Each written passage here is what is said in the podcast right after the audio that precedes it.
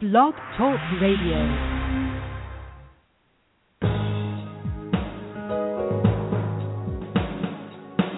Welcome to the Neil Garfield Show, a presentation sponsored by www.livinglies.wordpress.com, GTC Honors, and The Garfield Firm, serving all 50 states with news and analysis of the latest bank scams against borrowers, homeowners, consumers, and investors, and providing legal representation throughout Florida.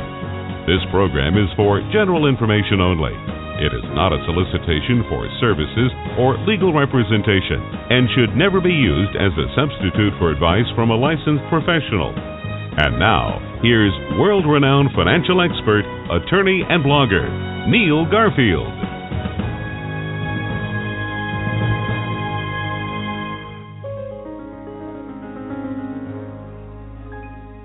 Thursday, September 24th, 2015. Do you remember out there when the whole foreclosure mess started? The banks swore there were no trusts that owned these loans. Turns out that was the only truth they told. Tonight we have another interesting show because we have a return engagement with Dan Edstrom and attorney Charles Marshall with offices all over the place, including uh, in uh, the San Francisco area and Irvine, San Jose. Uh, he services basically, as does Dan Edstrom, as a forensic analyst, um, uh, all of California, and they both provide litigation support to attorneys nationwide. Um, and uh, I think uh, most people who have used their services would uh, agree that their help was indispensable. Then, going way back to 2007, 2008, was one of those who discovered and confirmed the existence of the trust despite the bank's denials and then the truth and the fabrication of mortgage documents, backdated assignments, undated endorsements, servicer advances, and the real reason the banks push foreclosure when it is obvious that the real creditor would be better off with a modification or workout with the borrower. The real question is is the relationship, this is a legal question, one of creditor and debtor, lender and borrower, or is it something else? I think it's something else. And I'll give you the example in a minute. People called in from last week's show when we had Dan Edstrom and Charles Marshall and Jim Macklin um, on the show. Jim is in court today, so we don't have him back but we have Dan and Charles uh, who joined who join us tonight, and we're lucky to have them on this show.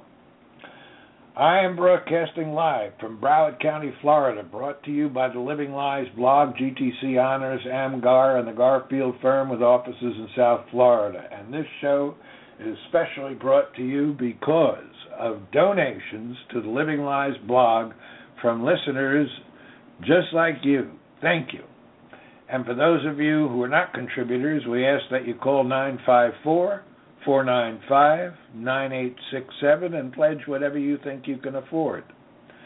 On the West Coast, you can dial 520 405 1688. If this show or the blog has value for you, then please make a contribution to help us continue helping you and all consumers. For our friends at the foreclosure mills who are listening into this show, we know who you are. No contribution is required. Just recognize the error of your ways, and we'll be happy with that.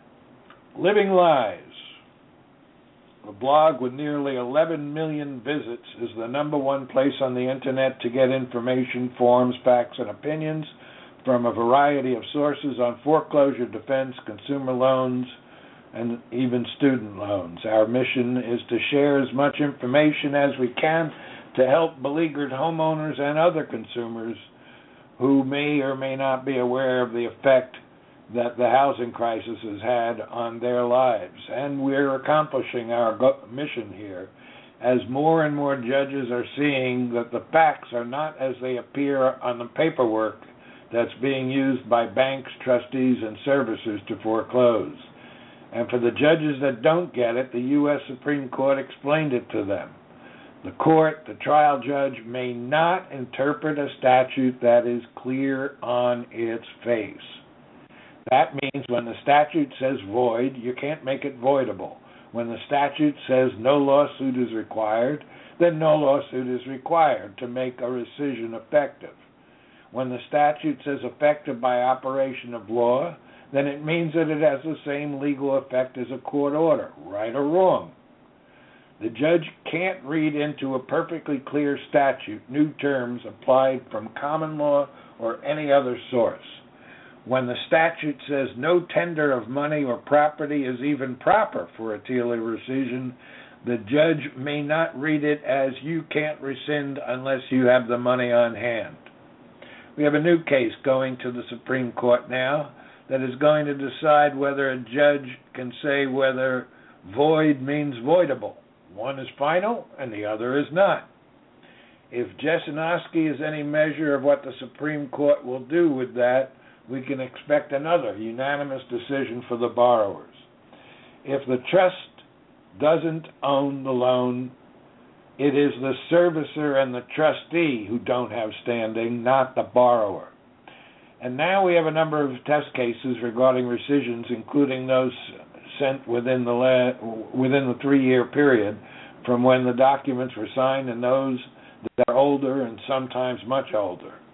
My answer is that the statute and the Supreme Court are unanimous.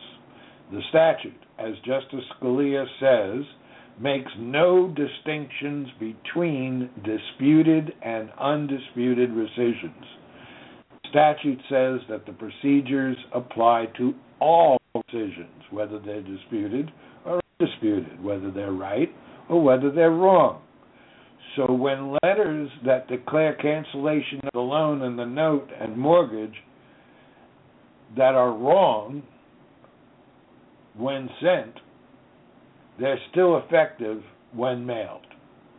That is the point. If the banks want to do anything about it, they must file a lawsuit. There are seminars around the country in which lawyers and brokers are dealing with this issue, and they all point to the fact that the financial industry knows that it is that it is in trouble. Rescission will level the playing field. People were saying I was wrong before before the Jesinoski decision came out. Now they're saying the Supreme Court is wrong. Breaking news: the Supreme Court is final whether it is right or wrong. Rescission is final until lawfully vacated by operation of law and that means it is the banks who must file the lawsuit, not the borrower.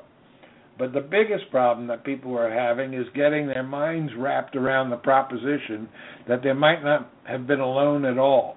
How could there be no loan when the transaction appeared to have been closed, the seller got paid, the former alleged lender got paid, and some money was even given to the homeowner?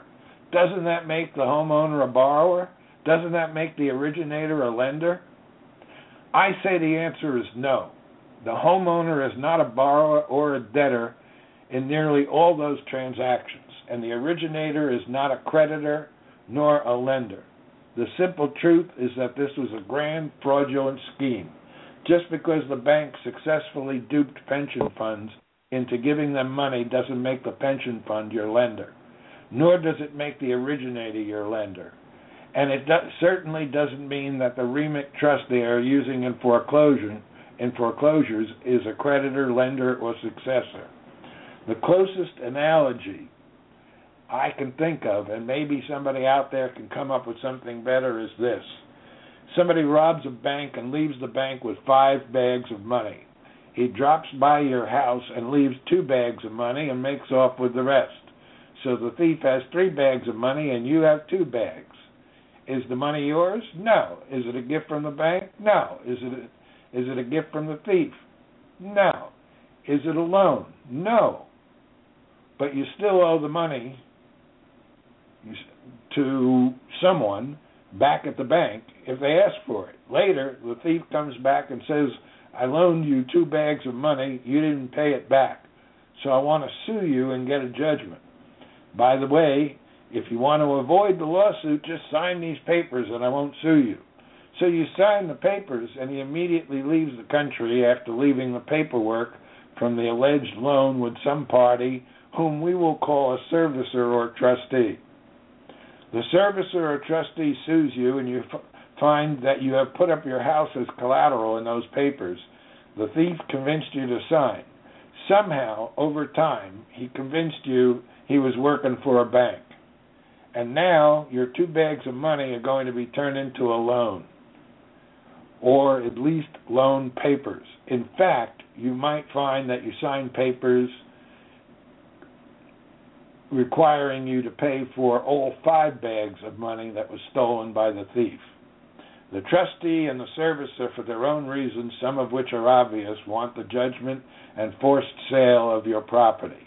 You attempt to defend, saying, Wait a minute, I didn't get a loan from the servicer or trustee. I didn't get a loan from the thief who stole this money from a bank. I owe the bank money, not the servicer or the trustee. But the servicer and the trustee ridicule you and ask, Okay, which bank? It turns out they know which bank, but they won't tell you which in turn prevents you from going to the bank who suffered from the loss of the bank robbery, and it prevents you from alleging who the bank is. So the way things are going now, the thief keeps the three bags of money he stole, the servicer forecloses on the house and keeps the proceeds, the bank that was robbed is out five bags of money, and you lose a house that has been in your family for generations. The three gentlemen on our program last week, as I said, with Dan, Dan Edstrom, Jim Macklin, and Charles Marshall. These men are leading the fight against the bank servicers in California by systematically taking individual and joinder causes of action to the highest levels of the judiciary, including the Ninth Circuit appeal for rescission filed by Jim Macklin. If anyone wants a copy of that brief, just call uh, our numbers is 954 495 9867 or 520 405 1688. As I said, Jim is in court, so we have Dan and Charles with us today to continue the discussion from last week. Jim, Dan, welcome to the Neil Garfield Show. Thank you, Neil. It's uh, yeah, Dan and Charles. Dan, what is the common theme that you see as the hurdle being thrown up by the courts against most homeowners? Uh, the common theme that I see is um, presumptions that the documents are valid and um, admissions by the homeowner themselves um, that they got into a loan, resulting in the court being able to make determinations at the beginning, um, basically to dismiss the lawsuit. I think that's important because from the beginning I've said admit nothing, and yet lawyers and pro se litigants um, and pro se people who are not in litigation generally start off with the presumption of yes, I got that loan, when in fact they received money, like I said in my example, but they didn't get that loan that's in the documents. Is that what you're referring to?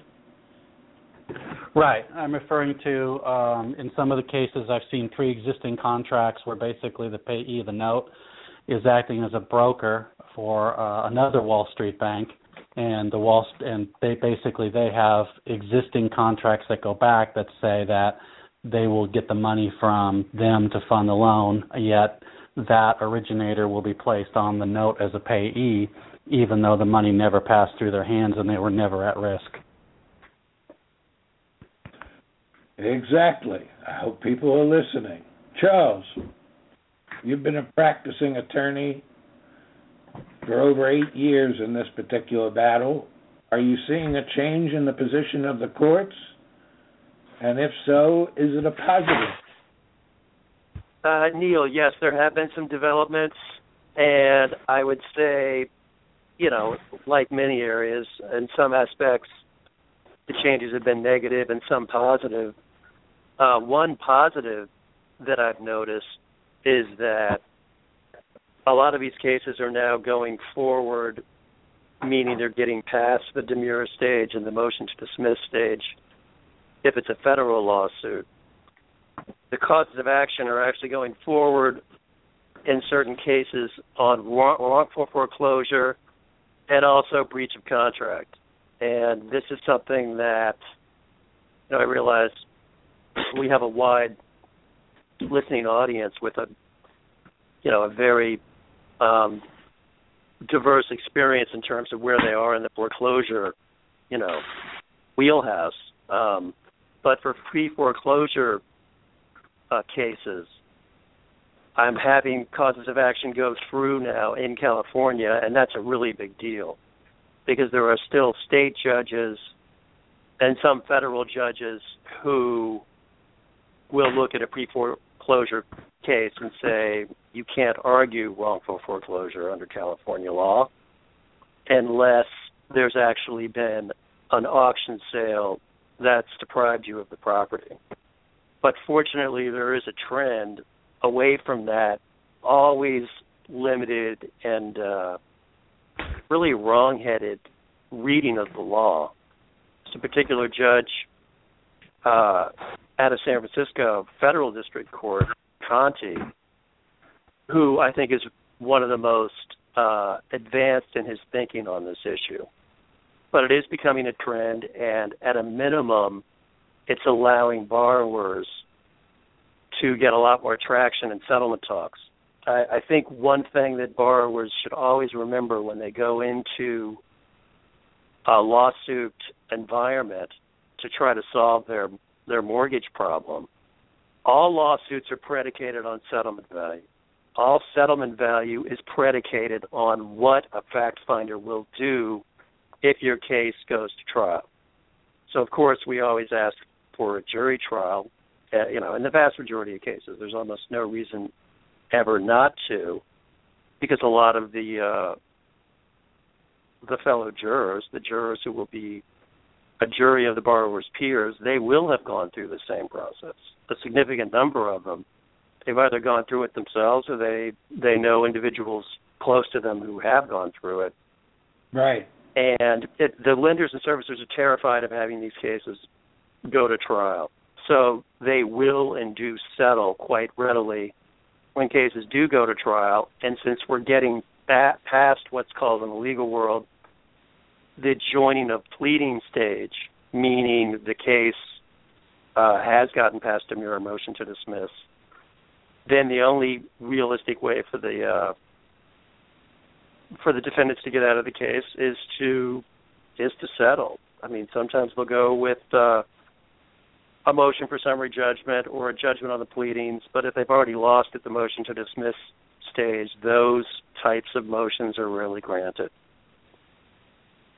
Yeah, I've for myself, I, I've seen a change that I think is for the better, but it's the usual wheels of justice grind slowly.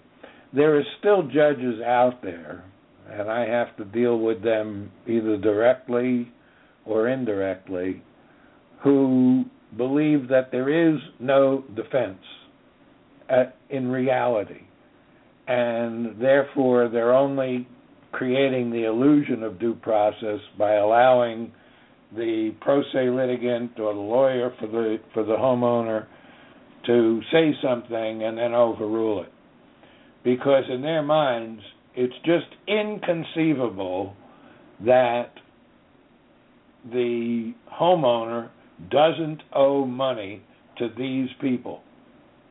And he thinks that although the securitization is chaotic and convoluted and complex and may not have been executed properly, that's not a reason to let a borrower get a free house. But like I said in my in my intro, it's not a free house to the borrower. The free house is going to other parties who don't have one dime in the deal. And the people who do have money in the deal don't even know it.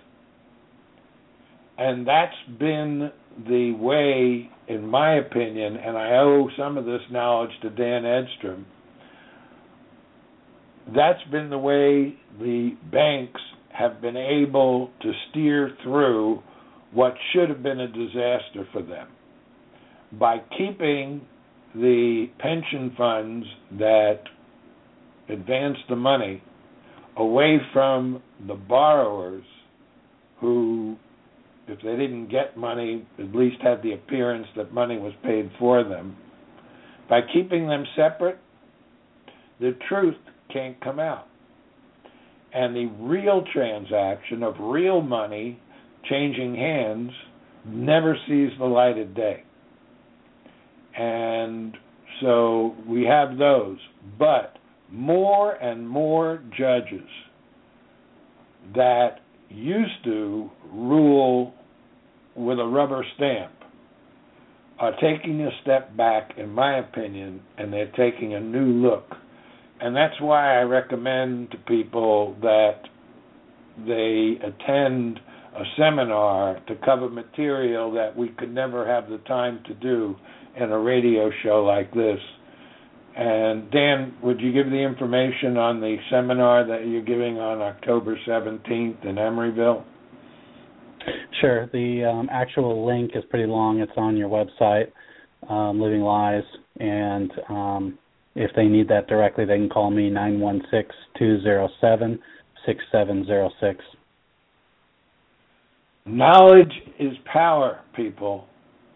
And although you may not want to spend the time finding out what really happened, you've got to have a working knowledge of the terminology and the systems that are in place in order to know what to really expect from a lawyer when you hire him. And in my opinion, and Charles, I'll ask you this question do you think that the day of the pro se litigant is essentially over because of the complexity of legal arguments now? Oh, yeah, absolutely. And it's over for another, uh, I think, very compelling reason. And again, I would look at this through the lens of law generally beyond even the foreclosure arena. And that is this the more difficult the legal arena, the more predisposed judges are generally to ruling against you, no matter what you're bringing and no matter how you frame it, then it's absolutely critical to have somebody with the experience and the intention of uh, someone like Dan and myself because that's the only way your case has a chance. I mean, that's just the reality. If uh, if people had a general personal injury matter, they could they could usually just go to anybody down the street, and there's a pretty narrow range of settlements that they would get. It wouldn't matter really how experienced their attorney was. And this arena, the foreclosure arena, if you don't have an, an experienced attorney, you're dead in the water, and you absolutely must have an attorney in the vast majority of scenarios because that's the only way to get your case moving forward. And following up briefly from what you were saying earlier, Neil, um, I wanted to also emphasize, you know, the importance of you bringing up the issue of how borrowers need to have their attorneys. If their attorneys aren't doing this on their own right out of the gate, you don't admit to anything. I mean, the only thing that you might hypothetically admit to is there was some kind of a financial transaction, but you don't describe it as a loan. Absolutely not, because for the reasons you've given, Neil, it's not a loan. It's it's not the kind of transaction that's gone on for thousands of years where you go to somebody, they loan you money, you get a house or you get a car, you get something else in return. That is not how this is working at all. And it's the whole decoupling of that traditional relationship that's created the havoc in the mortgage markets, crashed the economy, everything that's happened since early, you know, 2000, uh, 2009, late 2008. So the nub of that is because you have a lot of old school judges out there that still want to uh, accuse you, the borrower, of trying to get a free home the way you dislocate that that right at the beginning is make sure your pleadings do not admit to a loan, and right off the bat say that uh, this money was transferred out of the original contractual arrangement right from the beginning. In fact, it was anticipated right from the beginning, and you were never meant to be relied on as the borrower, as the party repaying the loan. That's profound. That's huge. That needs to be in your pleadings. Yeah, I mean, based what what uh, what I know now and what I've confirmed, uh, both with direct contacts on Wall Street and by what I know from having been on Wall Street and just by logic, is that essentially this money is stolen money. The pension funds had no intention of allowing that money to be used the way it was. And like my example with the five bags of money from that was stolen from the bank, there's no loan transaction there. And anybody else who tries to step in and fill the void because the bank doesn't know who has the money and who's uh, drawing up paperwork, anybody who is in that position should be able to figure out, with help, and argue that I'm not party to a loan transaction. I am a victim like everybody else. And just because the robber stopped by my house doesn't mean that I'm a bank robber, and it also doesn't mean I'm a borrower. And of course, in equity, the bank is entitled to receive the money back, the one who lent the money. But that's not the same thing as these foreclosures and breach of contract and so forth. There is no contract between the investors and the borrowers.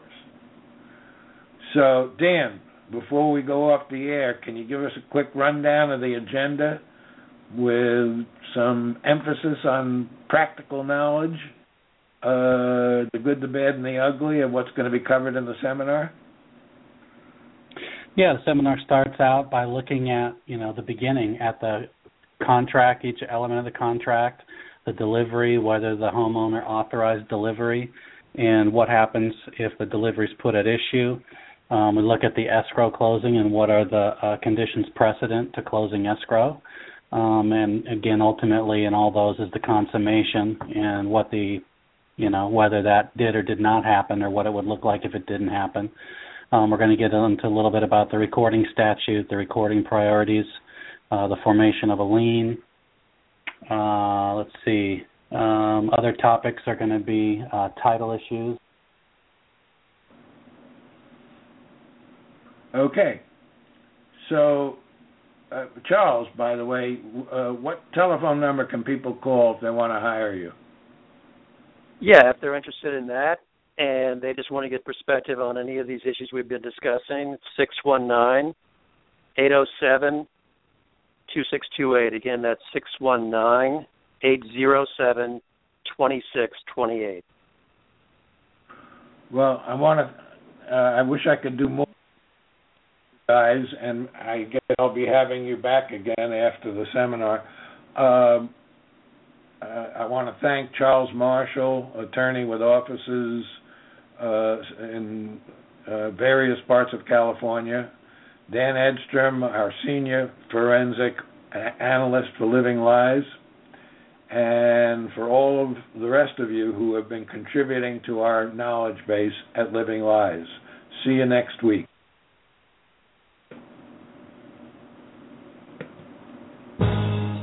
Thanks for listening to our broadcast. We hope that you tell your friends about us and let them know that there is hope and help in this financial crisis. Tune in every week to The Neil Garfield Show for free information and advice and visit our blog daily at The Living Lies blog. We provide support service